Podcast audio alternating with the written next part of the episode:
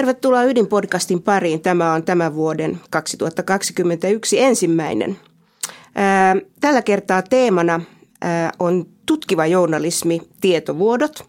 Ja miksi näin? Se johtuu siitä, että mm, huomasimme Ydinlehden toimituksessa, että on kulunut 50 vuotta Pentagonin papereiden vuotamisesta. Nehän liittyivät Vietnamin sotaan ja, ja niistä kehittyi aikanaan iso skandaali. Ja ne varmaan olivat yksi niistä syistä, jotka sitten johtivat siihen, että myöhemmin Yhdysvallatkin neuvotteli tai tuli vauhtia rauhanneuvotteluihin Vietnamin sodan lopettamiseksi. Vieraanamme on nyt tutkiva journalisti Minna Knus Kalaan, joka on tullut erityisesti tunnetuksi Panama-papereista, joka olikin yksi suurimmista tietovuodoista, joita on ollut, mutta hän on tehnyt myös paljon muuta tutkivaa journalismityötä ja saanut siitä myöskin vuoden journalistipalkinnon. Lähdetäänpä liikkeelle Panama-papereista, joka oli erittäin iso, iso tietovuoto, 11,5 miljoonaa asiakirjaa. Ja tavallaan se, miksi minusta Panama-paperit ja sen jälkeen ja jo osin myöskin sitä ennen tapahtuneet vuodot ovat mielenkiintoisia, niin ne ovat siksi, että niissä – julkiseksi tulee perinteisesti yksityiseen sfääriin kuuluvat asiat, eli toisin sanoen talouteen. Mutta että tässähän oli erittäin isoja yleisiä intressejä tai julkisia, äh, julkistamiselle erittäin paljon perusteluita sen takia, että kysymyksessä oli veronkierto, veroparatiisit ja monet sellaiset asiat, jotka ovat tänä päivänä hyvin tärkeitä monelle kansantaloudelle. Ja sitten, että näillä veronkierron rahoilla rahoitettiin aseostoja ja monia muita epämääräisiä liiketoimia. Miten äh, kuvailisit tätä mm, Panama-papereiden tietovuotoa ja sitä määrää? Tiedän, että sitä ensiksi tarjottiin aika monelle isolle mediatadolle, mutta Süddeutsche Zeitung ja sitä myöten myöskin Ylö sitten tähän tarttui. Miten tämä prosessi meni sinun näkökulmasta? Että miten paperit tulivat julkiseksi ja miten niitä sitten ruvettiin setvimään? No Süddeutsche Zeitungin äh, Bastian Obermeier sai, sai tältä tietovuotajalta viestin, sala, salatun viestin ja hän tarttui siihen. Mä luulen, että, että Süddeutsche Zeitungen otettiin yhteyttä sen takia, että, että ne oli aikaisemmin tehnyt niin kuin veroparatiiseista, rahanpesusta aika paljon juttuja. Ja, ja, tota, ja Bastian Obermeier aika nopeasti huomasi, että siellä on, tämä on niin valtava, siellä on todella paljon kiinnostavia niin myös poliitikkoja, huippupoliitikkoja. jos Süddeutsche Zeitung olisi yksin tehnyt tätä, niin me ei varmaan tunnettaisi Panama-papereita ollenkaan. Mutta hän älysi sitten ottaa tähän, tähän kansainväliseen tutkivien toimittajien verkostoon ICIJhin yhteyttä, joka koordinoi sitä. Ja, ja loppujen lopuksihan meitä oli sitten melkein 400 toimittajaa siinä mukana.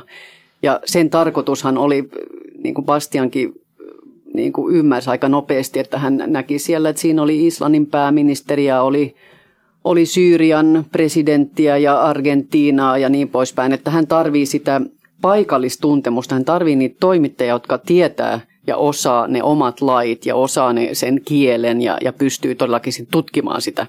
Koska, koska tota, se, että jotain listoja vaan julkaistaisiin, niin sehän ei ole journalismia, vaan tarvittiin sitten tutkivia toimittajia – ja, ja sitähän sitten tutkittiin vuoden, koska se oli niin massiivinen, massiivinen vuoto. miksi aikaisemmat mediat ei tarttunut siihen, siihen mä en osaa vastata. oliko se liian iso? E, en tiedä. E, siihen mä en, en mm. todellakaan sit, mutta, mutta iloinenhan mä oon, että Süddeutsche Zeitung, ne, ne teki todella hyvää hyvää työtä ja, ja, tota, ja osasi myös suojella sitä vuotajaa. Niin, vieläkään ei taideta tietää kuka ei. John Doe on. Ei, ja se on aika, aika merkittävä asia mun mielestä, että, että näinkin monta toimittajaa oli siinä mukana ja, ja se pystyttiin sitten, mm. häntä pystyttiin suojelemaan. Öö, No tässä on kuitenkin hyvin tärkeää tässä Panama-papereiden setvimistyössä ollut se, että, että siinä on toimittu toisin kuin esimerkiksi Wikileaksissa, että kaikkea ei vain pantu nettiin. miksi sun mielestä on perusteltua juuri toimia niin kuin te toimitte? No sehän oli just tämän vuotajan John Doe, hän, hän itse kutsuu itseään John Dokes, mm. eli, eli täysin anonyymi henkilö. En itsekään tiedä, kuka hän on, mutta, mutta hän, sen takia hän otti yhteyttä tutkiviin toimittajiin, jotta, jotta he todellakin ö, käyvät läpi sitä materiaalia, löytävät ne relevantit jutut sieltä, ö, eikä laiteta, ei dumpata sitä koko aineistoa nettiin, mm. koska, koska se ei olisi vastuullista journalismia. Siellä se, olisi ollut yksityis, No siellä on henkilökohtaisia tietoja Ehdottomasti. Ja, ja siellä on kuolleita henkilöitä, siellä on ö, passikopioita, ö, siellä on myös ihan legitiimiä toimintaa. Eli jos yritys, yrityksellä on oikeasti toiminta esimerkiksi Panamassa, niin ei siinä ole mitään vikaa. Mm. Et, et kaikki olisi niin laitettu samaan säkkiin jotenkin. Että, että sen takia ö, meidän toimittajien piti tutkia niitä ja, ja, tota, ja ensin hakea ne niin yhteiskunnallisesti merkittävät storit sieltä. Ja myös sitten lähteyttää, niin kuin verifioida ne asiakirjat käyttämällä avoimia tietolähteitä, kaupparekistereitä, oikeusasiakirjoja ja niin poispäin. Että et siinähän oli ihan hirvittävä duuni. Mm. No nyt tiedän, että sä äh, olet havainnut sen, että me aina luullaan, että Suomi on hyvin avoin yhteiskunta ja on hirveän helppo saada verottajalta erilaisista rekistereistä tietoa, mutta ilmeisesti ei näin ollutkaan. Onko Suomi avoin yhteiskunta tutkivan journalistin näkökulmasta silloin, kun halutaan tsekata tämmöisiä tietovuodon väittämiä? No yllättävää on, että ei. Et, et tota, esimerkiksi jos me puhutaan kaupparekisteristä, niin – Luxemburista, josta puhutaan, e, ja asia, asiantuntijat kutsuu Luxemburgia tota, veroparatiisiksi sen takia, että se on, no, veroaste on, on hyvin alhainen yhtiöille, mutta, mutta tota, sanotaan myös, että se on, että se on niin kuin salainen. Mm. Niin Luxemburgista on helpompi löytää yrityksistä tietoa kuin Suomesta patentti- ja kaupparekisteri ei ole avoin. Siis sieltä löytyy netistä ihan, ihan perustietoa, mutta jos haluaa sitten tilinpäätöksiä ja haluaa lisää tietoa tai ö, oikeat omistajat, niin me ei, et se tieto ö, ensinnäkin maksaa, sun täytyy mennä fyysisesti sörnäisiin, eli, eli mm. mitä, mitä tekee alueellinen toim, toimitus, tai sitten sä ostat sitä tietoa kahdesta firmasta – jotka tekee bisnestä siis tiedoilla, jotka pitäisi olla julkisia. Eli, eli mä pystyn menemään verkon kautta Ison-Britannian kaupparekisteriin. Kaikki on ilmasta. Mä saan sieltä tilinpäätöksen, mä saan kaikki tiedot, mitä tarvitaan, jos, jos tutkii ää, tota, talousrikoksia, rahanpesua, ää, verotukseen liittyviä asioita – tai Luxemburgista, mutta mä en saa sitä tietoa Suomesta. Se on ihan absurdia. No joo, toi on kyllä kiinnostava asia ja sille varmaan kyllä kannattaisi tehdä jotain, jos yritetään kertoa, että me ollaan korruptiovastaisia ja, ja ollaan tässä suhteessa maailmanmestareita tai ainakin lähes, niin ei, ei nyt ainakaan sitten tiedon avoimuuden kautta sitä voi niin kuin noin helposti toteut, to, todeta, että siinä mielessä varmaan pitäisi tehdä jotain, mutta Okei, tässä oli vaikeuksia, mutta minkälainen työrupeama nyt sitten näiden suomalaisten äh, tietojen tsekkaaminen oli? Menikö siihen monta kuukautta? Siihen meni monta kuukautta, että mähän sain, äh, sain tota, pääsyn tähän tietokantaan kesällä 2015 ja me julkaistiin 2016. Mm. Kyllä mä mu- muutakin juttua siinä välillä tein, mutta, mutta siis äh, kuukausia me, me tutkittiin tätä ja, ja tota, se, ensinnäkin se massa on niin iso, että siihen menee jo aikaa. Sitten menee aikaa sen aineiston ymmärtämiseen. Kaikki vuodot on erilaisia. Että tässähän on niin tätä niin verokonsulttien juridista jargonia, että sun mm-hmm. pitää ensin päästä siihen sisään ja ymmärtää, että mitä se tarkoittaa, ö, yrityssopimuksia ja niin poispäin. Ö, ja hakea sitten ne relevantit Suomeen. Mehän tehdään tietenkin sitten Suomeen liittyviä juttuja – ja sen jälkeen pitää verifioida ne asiakirjat ja, ja tutkia niin kuin muista lähteistä ja tietenkin sitten ottaa yhteyttä näihin yrityksiin tai henkilöihin. Mm. Et, et Suomen kannalta se suurin äh, uutinen ja juttu, mitä me sieltä löydettiin, liittyi Nordeaan. Et, et me huomattiin, että, että Nordea hallinnoi ja, ja, ja tota, avasi melkein 400 veroparatiisiyhtiötä, tämmöistä postilaatikkoyhtiötä omille asiakkailleen. Ää, ja tota, siitähän sitten seurasi aikamoinen keskustelu. Joo. Oliko teillä tässä tutkivien journalistien verkostossa jonkinlaista niin kuin strategiaa sen suhteen, että mihin keskitytään? Mitkä on semmoisia ju- suuria julkisen intressin kysymyksiä, koska sitä massa oli niin paljon? Ja, ja oliko se niin kuin samantapainen sitten eri maissa tämä strategia? Ei, ne mediat, Vai jotka on mukana. itse?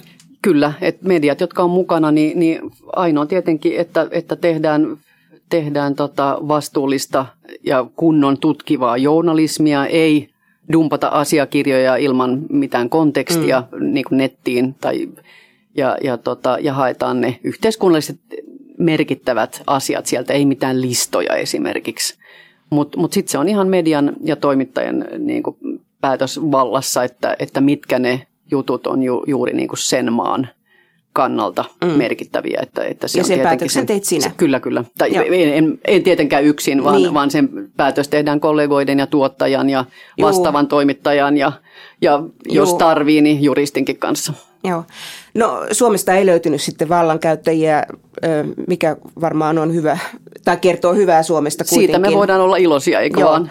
mutta löytyy kuitenkin aika paljon yksityisiä henkilöitä, urheilijoita ja muita, mutta te ette julkaissut nyt näitä listoja. Oli vähän, kun katselin aikaisempaa julkista keskustelua, niin tämmöistä kysymystä, että miksi ei listoja julkista, julkisteta, mutta ette tehneet, niin miksi? Ei kukaan meistä julkaissut listoja. Se, se ei ole mitenkään mm. vastuullis, vastuullista toimintaa, koska ne listat ei kerro yhtään mitään. Niin kuin mä sanoin, niin, niin siellä voi olla kuolleita henkilöitä mukana, mm. siellä voi olla ihan legitiimiä ja, ja, tota, ja jos ei henkilöllä ole yhteiskunnallista merkitystä, niin ei, ei, se on sitten taas niin kuin viranomaisten asia tutkia niitä asioita. Että jos, on, jos siellä on suomalaisia, jotka on, on tota, harrastanut aggressiivista verosuunnittelua tai jopa veronkiertoa. Se ei, ole, se ei kuulu journalismi, journalismille. Mm. No tässähän olikin sitten tämän julkisen intressin verottajan ja, ja journalismin välistä rajankäyntiä ja se päättyi journalismin voitoksi, koska ei tarvinnut toimittaa verottajalle näitä tietoja. Pidätkö tätä tärkeänä ää, niin kuin tutkivan journalismin tulevaisuudenkin näkökulmassa? Se oli ehdottomasti tärkeää, että jos, jos meidän olisi pitänyt antaa se aineisto verottajalle, niin sen jälkeen Suomi ei ole mukana näissä kansainvälisissä yhteistyö, niin kuin journalismiyhteistyössä. Se on niin kuin yksi asia, mutta, mutta tota, tässä keississä ihan sel- selkeästi verottaja ei ymmärtänyt ö, lähdesuojan ö, merkittävyyttä, merkitystä. Mm. Ö, mä voin antaa yhden esimerkin. NSA, ö, tota, sieltä vuoti asiakirja amerikkalaiseen lehteen ja siitä, siitä digitaalisesta tilasta tai siitä asiakirjasta löytyi metatietoa, joka kertoo, kuka sen oli printannut, mistä, miltä koneelta, niin hän jäi kiinni. Eli, eli kun me puhutaan tieto, digitaalista tietovuodoista, niin niissä, niissä tota, ää, tiedostoissa voi olla semmoista tietoa, että se että se vuotaja, että siihen pääsee Paljastuu. kiinni. Joo. Ja, ja, tota, ja tämä on niinku semmoinen asia, tämä on uusi asia varmaan myös meidän viranomaisille. Tätä ne ei selkeästi ymmärtänyt, koska, koska verottaja koko ajan sanoi, että he, heitä ei kiinnosta se, se lähdesuoja, heitä kiinnostaa se materiaali. Ja senhän mä ymmärrän. Sehän mm. on varmaan kaikkien intressissä, että, että jos, jos suomalaiset peittää, peittää rahoja että ei, ei, tai ei tota, maksan verojaan, niin sehän on meidän intressissä, että, ne verot maksetaan Suomeen niin, niin kyllä, kyllä. yhteiskunnalle takaisin. Mutta tota, mut se ei ole toimittajien asia. Mutta se on mielenkiintoinen sen takia, että se on niinku konkreettinen esimerkki, että millä tavalla se vuotaja, että miten ne pääsi siihen kiinni ihan vaan siitä tiedoston metadatasta. Siinä oli semmoisia keltaisia pilkkuja, jotka sitten kertoi, että mistä hän oli sen printannut, miltä koneelta ja kuka sen oli printannut. Mm. Eli lähdesuoja on kuitenkin, no sehän on äh, jos ajatellaan esimerkiksi eurooppalaista ihmisoikeussopimuksia ja ylipäätänsä perustuslakeja ja muita, jotka liittyvät sananvapauteen ja muuhun, niin sehän on yksi niistä kulmakivistä ja olisi ollutkin tosi outoa, jos, jos, jos lähdesuoja olisi, olisi murtunut. Ja sehän olisi ollut noloa, koska itse asiassa Suomi oli ainoa. Koko tässä, me, meitä oli siis sata mediaa kymmenistä eri maista, niin, niin siellä oli mukana afrikkalaisia maita, eteläamerikkalaisia maita, aasialaisia, jotka ihmettivät, että miksi Suomessa verottaja, miksi verottaja on niin aggressiivinen juuri Suomessa, että kaikkihan tietää, että me ollaan niin kuin lehdistövapauden ykkönen tai kakkonen joka mm. vuosi. Niin, niin se oli tosi hämmästyttävää ja, ja tämä asia niin kuin yllätti myös kollegoita Joo. ulkomailla. Mutta korkein hallinto-oikeus ratkaisi tämän nyt journalismin ja lähdesuojan hyväksi. Ää, no sä viittasit siihen, että se mitä materiaalista Suomen osalta löytyy, niin löytyy nimenomaisesti juuri tämä Nordean ää, aktiivisuus järjestellä ää, asioita veroparatiisimaissa ja, ja, ja käyttää nyt hyväksi näitä aukkoja, joita meillä lainsäädännössä on. Mitenkäs Nordea tähän reagoi? Olen lukenut jostain, että, että monet Nordean asiakkaat kokivat, että heidät jätettiin ihan ypösen yksin nyt sitten selvittelemään näitä asioita. Joo, siis vuosi tämän Panama-papereiden jälkeen niin tuli seuraava Panama-paperit kakkonen, jossa me nähtiin, me saatiin ne asiakirjat ja me nähtiin, miten Mossack Fonseca, joka on se panamalainen asianajotoimisto, josta koko tämä vuoto on, on peräisin, niin miten – he reagoivat ja miten niiden asiakkaat reagoivat tämän Panama-paperin julkaisujen mm. jälkeen. Niin siinä me nähtiin, että, tota, että Nordean asiakkaat jätettiin niin kuin yksin. Ja, mutta tota, äm, niin Panama-papereiden Nordea-uutisten jälkeen, niin, niin Nordeahan teetti kaksi suurta sisäistä omaa selvitystä. Mm. Siellä jäädytettiin tilejä, niiden compliance-osasto, joka on se osasto, joka, joka yrittää estää rahanpesua, niin sehän enemmän kuin tuplaantui. Et, et kyllä siinä, siinä tapahtui asioita. No entäs jos sieltä olisi paljastunut, että jotkut keskeiset suomalaiset poliittiset päättäjät ovat suunnitelleet aggressiivisesti oman verot, omaa verotustaan ja kiertäneet sitä näiden järjestelyjen kautta ja, ja nimiä olisi ollut siellä Panama-papereiden joukossa, olisitko julkaissut? Ehdottomasti. Tai niin. Ö, miksi se on sun mielestä tärkeää? Mun mielestä se on, ja se tekee Panama-papereista erityisen tärkeäksi, että siellä oli niin paljon poliitikkoja. Siellä oli satoja poliitikkoja, kymmeniä huippupoliitikkoja, jotka on juuri ne, jotka – jotka säätää lakeja. Että mm. jos me kaikki ollaan sitä mieltä, ainakin tälle julkisesti suurin osa mm. on sitä mieltä, että, että verot olisi hyvä maksaa omaan maahan eikä piilottaa niitä, tai rahanpesu on, on huono asia, niin silloinhan se on, on ongelma, jos ne poliitikot itse harrastaa sitä. Niin, ja sittenhän siinä oli tietysti aika paljon näitä autoritääristen maiden johtajia, jotka käyttivät tai suorastaan ryöstivät oman maan varallisuutta ja piilottelivat niitä sitten Joo. Ja sitten toinen asia, mitä, mitä panopaperit näytti, että me ei vaan puhuta verosuunnittelusta tai, tai edes veronkierrosta, vaan vaan näitä, näitä veroparatiisimaita ja yrityksiä käytetään nimenomaan rahanpesuun, talousrikoksiin, korruptioon tai esimerkiksi pakotelistojen, kun, me, kun on tämmöisiä kansainvälisiä pakotelistoja, niin, niin niitä kierretään veroparatiisiyhtiöiden kautta. Joo, ja tietysti rauhanliikkeen näkökulmasta se yksi asia, joka sieltä tuli esille, niin oli sitten just nämä mahdolliset, taikka nämä asekaupat, ja, ja, ja asekaupastahan valtaosa tapahtuukin itse asiassa jossain harmaan ja pimeän ö, puolella, ei niinkään avoimesti. No nyt kun puhutaan tietovuodoista, niin on vuotoja ja vuotoja. Voisitko vähän kertoa, mitä tämä tarkoittaa? No jotkut vuodot, siis mä toimittajana aina, jos, jos mä oon mukana tämmöisessä tai mä näen, mulle vuodetaan tai saan olla mukana jo tietovuodossa, niin se ensimmäinen asiahan on, että katsotaan, että mikä yhteiskunnallinen merkitys tällä on – Mm. Et, et se on niinku se tärkein asia. Et sit, jos me puhutaan jostakin selvityksestä, joka vuodetaan toimittajalle, ja se selvitys kuitenkin julkaistaan sitten parin päivän kuluttua, niin mä en niin kuin sitä näe skuuppina. Että se on tietenkin ehkä tätä uutiskilpailua, mutta se on niin kuin ihan eri asia kuin että esimerkiksi nämä veroparatiisivuodot, jotka niin kuin avaa semmoisen maailman, jota, joka ei muuten ole avoin. Että me ei päästä siihen ilman niitä vuotoja. Niin silloin sillä on ihan eri merkitys mun mm. mielestä. Kuitenkin se vuotajahan tietenkin tietää, että hän vahingoittaa nyt jotakin samalla kun haluaa tuoda jonkun asian näkö, nähtäväksi ja sitten jos hän sattuu jäämään kiinni, niin seuraamukset voi olla aika kovat. Puhutaan vaikka nyt Chelsea Manningista tai, tai Edward Snowdenista, joka Manning oli vankilassa pitkään ja, ja on käynyt läpi aika monia henkilökohtaisia elämän tragedioita sen vuodon jälkiseuraamuksena Edward Snowden on, äh, ei koskaan varmaan palaa enää kotimaahansa ja on, on tällä hetkellä Moskovassa. Äh, mm, mitä, äh, miten sä ajattelisit nyt nimenomaan tätä vuotamista sinänsä, että kertooko se yhteiskunnasta mm, niin kuin hyvää enemmän kuin pahaa? Tarkoitan sitä, että, että eikö nämä vuodot ole aika yleisiä maissa, joissa on kuitenkin jonkin sorttinen avoin demokratia ja, julki, ja, ja jonkinlainen riippumaton lehdistö.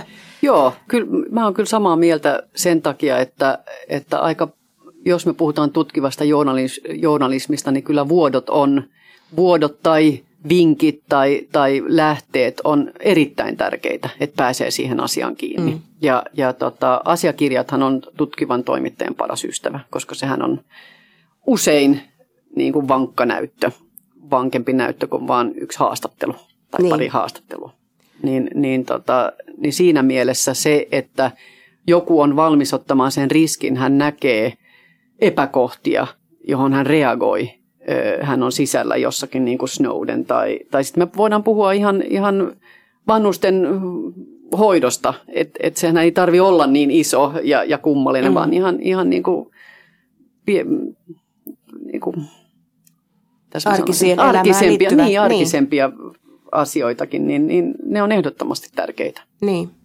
Äh, mitä sä ajattelisit... Äh, nyt sitten tästä digitaalisesta muutoksesta, että jos mä ajattelen sitä Pentagonin papereiden vuotamista 50 vuotta sitten, niin sehän oli ihan kamalan iso urakka, kun piti ottaa valokopioita ja ja, ja, ja tuota, niin kuin toimia, toimia aivan toisenlaisessa ympäristössä, jossa kuitenkin sit vuotaja sääteli sitä, että mitä hän antaa luettavaksi. Vuotaja halusi vaikuttaa siihen, että mi- miten – asioita äh, julkistetaan, mutta sitten tämä toimittaja New York Timesin lehdessä tai New York Times-toimituksessa, joka sitten käsitteli näitä, teki sitten niin kuin omat linjauksensa ja, ja ei nyt ihan mennyt sen vuotajan pillin mukaan, koska tietenkin täytyy vähän miettiä näitä vuotajan motiivia. No, mutta että siis nyt kun on tämä digitaalinen aika ja tosiaan tätä materiaalia tulee niin kuin hurjan paljon – niin miten tästä nyt voi, niin, mitä tätä, miten tätä pitää seuloa ylipäätänsä ja miten tässä tutkivien toimittajien verkosto toimii? No, tää, Kerro no, siitä ylipäätänsä, että mikä tämä verkosto on. No aloitetaan siitä, eli, eli se hirvittävän vaikea nimi on ICIJ. Se tarkoittaa International Consortium of, of Investigative Journalists, eli se on, se on tämmöinen kansainvälinen tutkivien toimittajien järjestö – jonka päämaja on Washingtonissa, mutta se on sitoutumaton ja, ja se saa niin kuin ihan ulkopuolista rahaa. Yksityiset henkilöt tai säätiöt tai, tai tota, mesenaatit, joiden mielestä, jotka uskoo tutkivan toimi, niin kuin, journalismiin. Sitten meitä on jäseniä, siellä on yli 200 jäsentä ympäri maailmaa ja partnereita, jotka sitten on mukana näissä hankkeissa. Ja se, se, tota, se pääidea on luottamus, että me luotetaan, he luottavat meihin, me luotetaan toisiimme, että kukaan ei julkaise ennen kuin me ollaan päätetty, että tuossa on julkaisupäivämäärä. Ja silloin mä tiedän, että, että silloin kun esimerkiksi tämä Panama-paperit, jotka oli niin, joka oli niin, niin iso asia, niin siitä kritisoitiin ja, ja oli monet suomalaiset toimittajatkin kysyi multa, että miten on mahdollista. Mä en usko tähän, että te olette pitänyt tätä salassa vuoden. Että ei toimittajat osaa, mm. ei ne osaa pitää salassa yhtään mitään, mm. mutta kyllä ne osaa. jos on sitten mukana tässä. Ja jos joku rupeaa julkaisemaan aikaisemmin, niin hän ei koskaan enää ole mukana kansainvälisessä yhteistyössä. Mm. Että sehän on, se on niin kuin ihan selvä asia. Mutta tota, mut sitten nämä digitaaliset tietovuodothan on, on sehän on ihan valtava duuni sekin, erilainen kuin Pentagonin paperit, jotka oli ihan fyysisiä papereita. Niin. Mutta tota, tähän tarvitaan nyt, meillä on koodareita ja on datajournalisteja ihan, ihan eri tavalla mukana. Et, et näitä pitää, pitää tota, skreipata ja, ja pitää, on, on tietokantoja, jotka, jotka pitää sitten olla, olla niin kuin salattuja ja, ja turvallisia. Ja ja nettihän tekee tämän kaiken mahdolliseksi. Et onhan se ihan huikeeta, että me pysytään, että me ollaan, meitä on sata toimittajaa ympäri maailmaa, Gaanasta Chileen ja Suomesta Australiaan, että me samalla aikaan pystytään mm. tutkimaan valtava määrä 11,5 miljoonaa asiakirjaa yhtä aikaa turvallisesti mm. ja niin, että lähdesuoja pitää. Mm. No tässä puhuttiinkin vähän aikaisemmin siitä Wikileaksista, joka vaan julkaisee ja, ja siihen liittyy nyt sitten myöskin aika paljon kritiikkiä, koska esimerkiksi diplomaattiaineistoja äh, Asansin aikana vuodettiin ja, ja se, on, se on johtanut niin kuin tämmöiseen niin Suomessakin on monia poliitikkoja, jotka ovat arvostelleet tätä Wikileaksin tapaa ja sitten on tietenkin vaikka just se vastaamo tietovuoto, jossa potilastietoja yritetään kaupata ja kiristää. Ähm, miten sun mielestäni, mielestäni niin tämmöisessä journalistisessa työssä ja koulutuksessa pitäisi minkälaisia näkökohtia pitäisi nostaa esille, että tämmöinen luottamus ja, ja niin kuin ikään kuin kunnianhimotaso pysyisi, että ei ole vaan sitä skuupin perässä juoksemista tai, tai vähän niin kuin, äh, miten mä nyt sanoisin, äh, mutkien oikomista, että, että pysyy ikään kuin yleisöllä luottamus sen suhteen, että tämä homma on hoidettu asianmukaisesti ja tämä tieto pitää paikkansa. Onko meillä valmiuksia nyt tässä digitaaliajassa niin kuin käydä tämmöistä eettistä keskustelua journalismi, journalisminkin parissa? Mitä luulet? No se on erittäin tärkeää käydä ja se, ja se on mä toivon, en nyt, siitä on niin kauan kuin mä oon itse opiskellut, mutta, mutta mä toivon, että siitä käydään myös, myös yliopistoissa, että tota, et mikä se, miten tärkeää se on aina miettiä se, että mikä on se yhteiskunnallinen merkitys, saadaan kontekstia, että me selitetään näitä asioita, koska yksi asia näissä Panama-papereissa ja sen jälkeen tulleet esimerkiksi Paratiisin papereissa – niin ei ole vaan niin kuin se yksittäinen skandaali, joka tietenkin on se, mitä ihmiset muistaa, mutta on myös se, että me näytetään koko se kuvio, että miten se toimii, miten, miten, se, miten se varjotalous toimii, että mikä, mikä on pankkien rooli, mikä on välikäsien rooli, juristit, verokonsultit ja niin poispäin. Että se on niin kuin, mun mielestä yhtä tärkeää. Se ei ole ehkä mm. yhtä mediaseksikästä, mutta se on yhtä tärkeää. Joo, mutta siinä on just tätä syytä ja seurausta ja, ja ikään kuin enemmän sitä avaamista. Äh, mutta tämä vaatii kaikki kuitenkin toimituksissa resursseja. Mites suomalaisten tai ylipäätänsä mediankin ja journalismin parissahan korostuu nyt kiire, nopea työskentely, online-juttu. Ei tämä nyt oikein mene yhteen. Ei, siis sehän on niin, että tutkiva journalismi ei ole hyvää bisnestä. Sen takia mun mielestä se kuuluu ehdottomasti julkisen palvelun. Eli Yle on, on hyvä esimerkki, että, että siellä, siellä tota, voidaan tehdä tutkivaa journalismia, koska se vaatii aikaa. Et on tietenkin nopeampaa tutkivaa journalismia voi tehdä ihan uutistyössäkin, ja, mm. ja sitä pitää tehdä, mutta sitten pitää myös tehdä tätä hidasta – hitaampaa tutkivaa journalismia. Sitä tehdään liian vähän mun mielestä Suomessa, jos me verrataan muihin maihin, mutta mut yksi syyhän on se, että se ei ole hyvä bisnestä, että se maksaa, aika mm. maksaa. Mutta sen takia mua huolestuttaa tämä uusi ylelaki, koska siinä puhutaan nimenomaan siitä, että, että, tota, että halutaan rajata journalistista niin kuin tekstiä verkossa. Ja, ja esimerkiksi Motissa ja Yle, Ylellähän tehdään Moti, MOT-toimitus ja Spotlight-toimitus tekee ruotsiksi tutkivaa, hitaampaa journalismia. Mm. mutta niillä tekstijutuilla me, me saadaan niinku ihan eri äh, tota, yleisöä kuin, kuin tel, telkkarijutuilla. Ja mm. jos, jos tätä nyt halutaan rajata, niin se on mun mielestä, se olisi iso isku tutkivalle journalismille.